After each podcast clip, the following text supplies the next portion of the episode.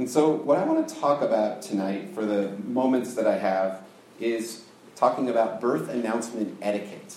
All right? Mm-hmm. I'm also going to share what I've learned from a newborn baby that's known to me as Riding Baby. And then I'm going to finish with what I think is kind of the startling nature of Luke's birth announcement. All right? So let's pray. Mighty God, the shepherds and the angels of old were full of your praises.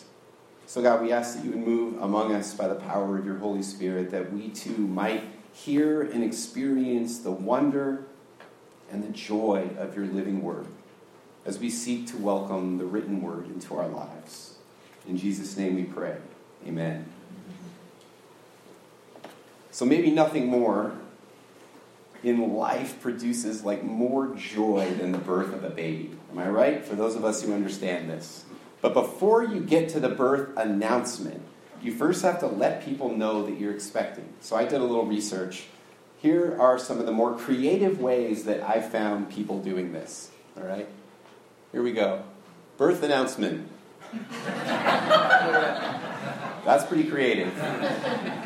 All right? Baby assembly and maintenance. I like that one. Uh, anyone get this one?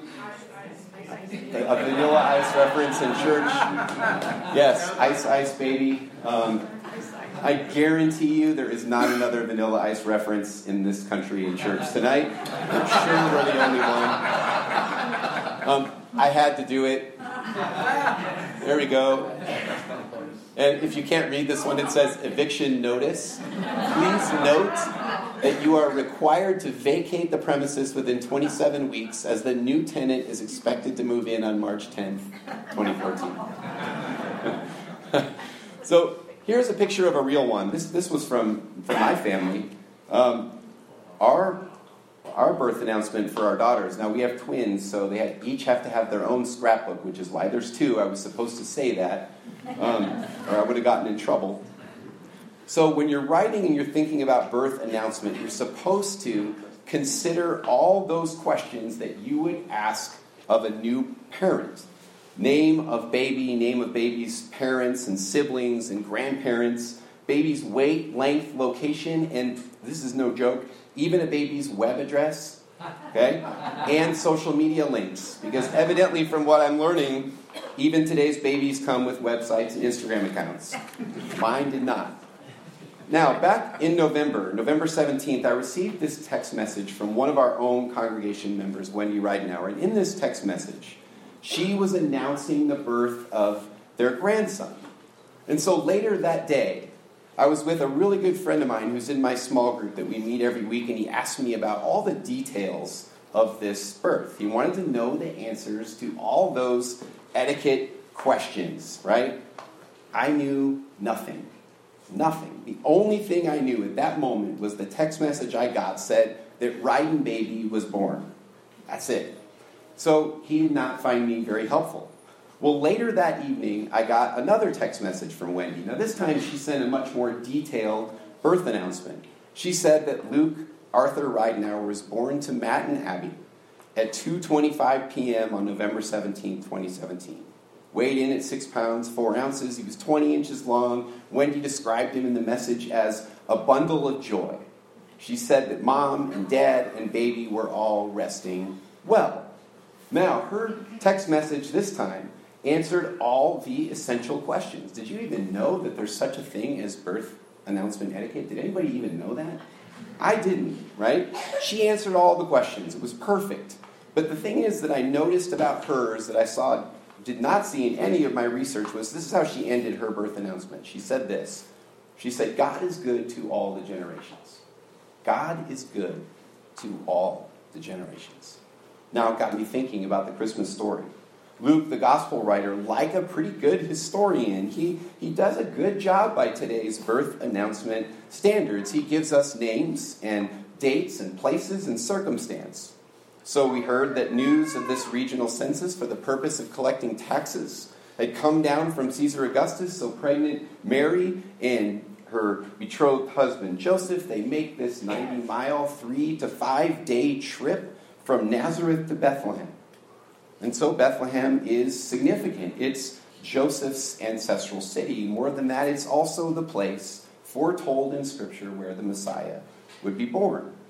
And so there's no room for him at the overcrowded Bethlehem Inn, so baby Jesus is born and wrapped in pieces of cloth and placed in a manger. This is just incredible. In all likelihood, a simple feeding trough in an animal stall. This is where Jesus was placed. And so the story of Jesus' birth is really simple, it's brief, it's straightforward. He kind of arrives with no fanfare and almost total anonymity.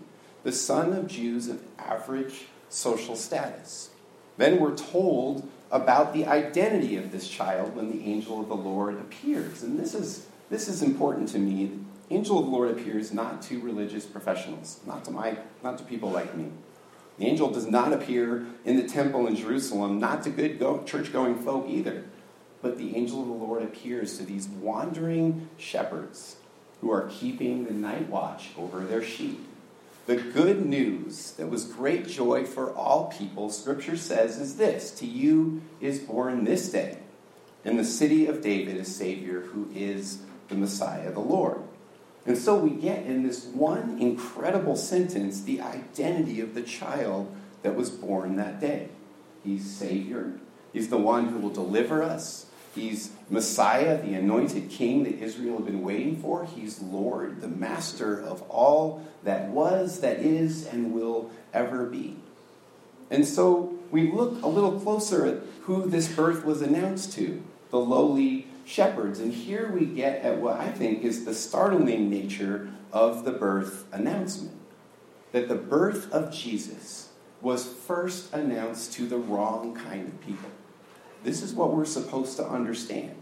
The least impressive, the least deserving by most people's standards, the ones that were voted least likely to succeed, right? These are the people that God announces the birth to.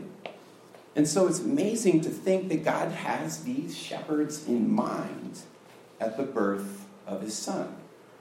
Jesus' birth is announced in these fields of isolation and loneliness among the disenfranchised and the forgotten to guys who really probably felt as if they were in a spiritual desert. Now, shepherds were important in the overall economy of their times, but they came from the bottom rung of the social ladder.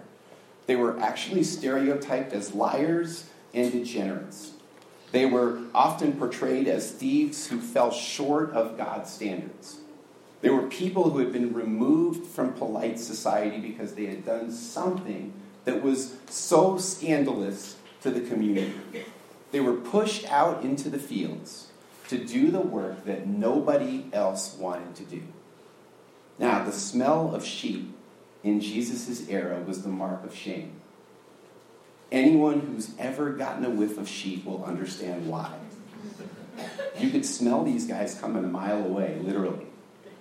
And when they were approaching, people knew exactly who they were. They knew what they had done. And these stinky shepherds were people to be avoided at all costs. This got me thinking when I started looking at this more closely. Like, how many people do we know that feel alone? How many people do we know that feel like outsiders? How many people do we know that feel like these shepherds, people that have given up hope? Who question if in their dark circumstances in their lives that maybe God has forgotten about them. We keep these people in mind for the next few minutes because this is an important word for those of us who find themselves inside the church. We learn that while many of the religious establishment, we learn that while the religious community may have written off these shepherds, we see that God has not. Luke is announcing that this birth really happened in human history. Christians call this the incarnation, God taking on flesh in Jesus, God becoming one of us. It announces that God has drawn near in order that we can come to know God personally.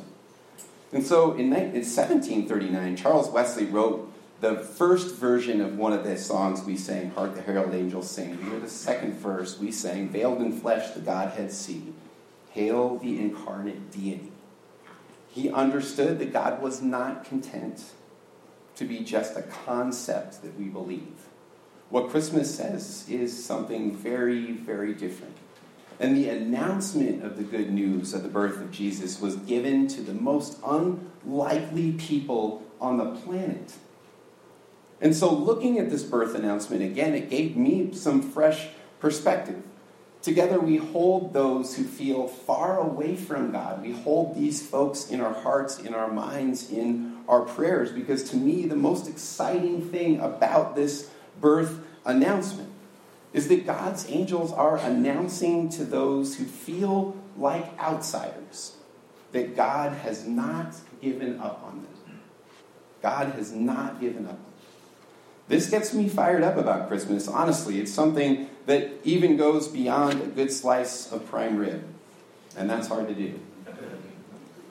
While we trust that God meets us here in this place, we know with absolute certainty that God is also out there beyond the walls of churches, announcing the birth of Jesus to the poor, to the disenfranchised, to the lonely, to all those who, like the shepherds, have all but given up on God.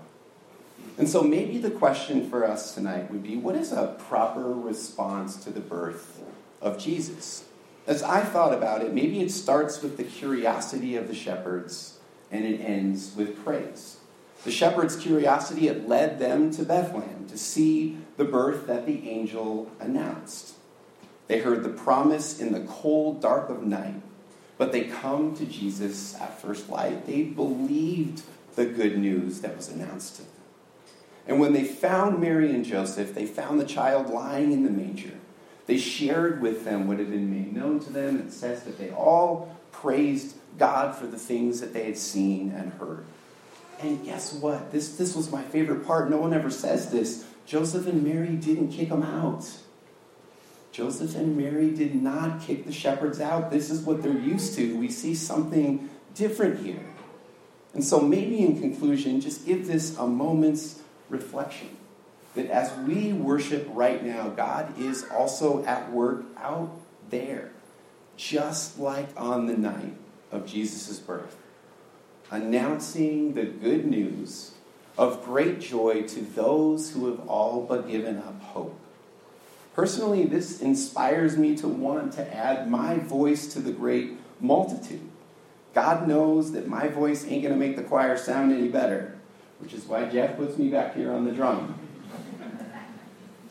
But my life, our lives, particularly all of our lives together, can actually serve as living announcements to those who could use some good news that the light of the world, Jesus the Christ child, has been born. This is what the Christmas story should inspire us to do. So as I look back at Wendy's first text message, I just said to myself, you know what? She's right. We're reminded tonight that God is good to all the generations. And so we can join our voices together, saying, Glory to God in the highest heaven, and on earth peace among those whom he favors. Can I get an amen? Amen. I would like to invite uh, Vince Semino up. Normally, I close my sermons in prayer. And this young man likes to pray for other people, so I've invited him to, to say my concluding prayer.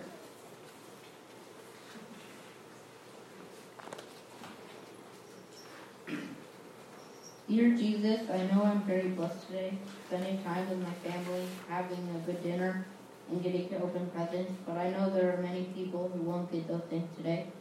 Please send those people who won't, who lots of love and let them know that someone was thinking about them on Christmas. Help us see how we can bless other people more too and announce the good news of the birth of Jesus. In Jesus' name I pray, amen.